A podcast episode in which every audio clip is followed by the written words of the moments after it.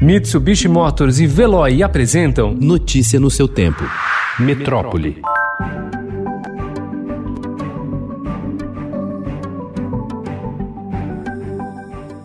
A suspensão dos testes da candidata à vacina contra a Covid-19 da Universidade de Oxford, no Reino Unido, em parceria com a farmacêutica AstraZeneca, deve atrasar o cronograma de desenvolvimento do produto, mas ainda não é possível prever novos prazos, segundo especialistas ouvidos pelo Estadão. Os testes foram interrompidos após um voluntário no Reino Unido ter uma reação adversa grave, mas cientistas dizem que esse evento é comum no processo de avaliação de segurança e eficácia de imunizantes. A organização Organização Mundial da Saúde afirmou ontem que a imunização em massa deve ocorrer só em 2022.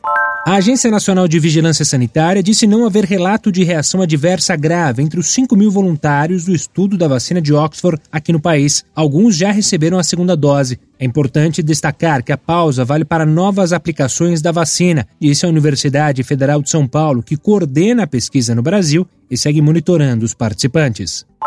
A DASA, grupo brasileiro dono de 40 redes de laboratórios de medicina diagnóstica, anunciou ontem que fará no Brasil testes de uma vacina contra a Covid-19 desenvolvida pela empresa COVAX, divisão da companhia de biotecnologia americana United Biomedical.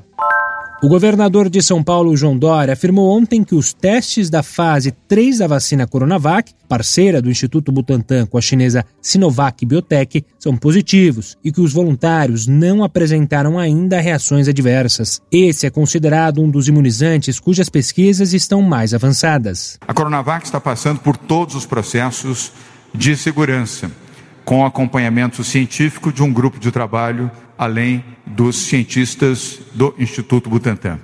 Até agora, os resultados têm sido extremamente positivos. A maioria dos municípios brasileiros adotou medidas contra a Covid-19 antes de confirmar os primeiros casos da doença, mas a flexibilização das restrições foi feita de forma descoordenada e precoce. A conclusão é de pesquisadores da Universidade de São Paulo, Universidade de Oxford e Imperial College, um estudo divulgado ontem. A pesquisa usou dados levantados pela Confederação Nacional dos Municípios com 40.061 municípios, ou seja, 73% do total no país. O Santuário de Aparecida, no Vale do Paraíba, anunciou ontem que todas as celebrações da tradicional Festa da Padroeira, que acontecem dia 12 de outubro, serão realizadas no formato virtual, em virtude da pandemia do novo coronavírus. O Museu de História Natural de Londres, que é um dos mais tradicionais do mundo, começou a fazer uma revisão de sua coleção depois que uma auditoria interna alertou que exposições do biólogo inglês Charles Darwin, o pai da teoria da evolução, poderiam ser vistas como ofensivas. A iniciativa virou motivo de controvérsia entre os cientistas.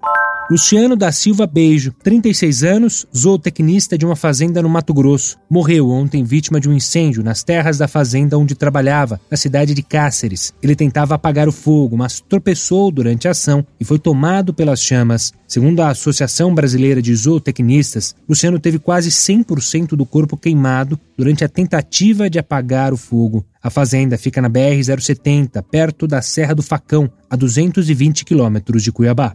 Notícia no seu tempo. Oferecimento: Mitsubishi Motors e Veloy. Se precisar sair, vá de Veloy e passe direto por pedágios e estacionamentos. Aproveite as 12 mensalidades grátis. Peça agora em veloy.com.br e receba seu adesivo em até 5 dias úteis. Veloy, piscou, passou.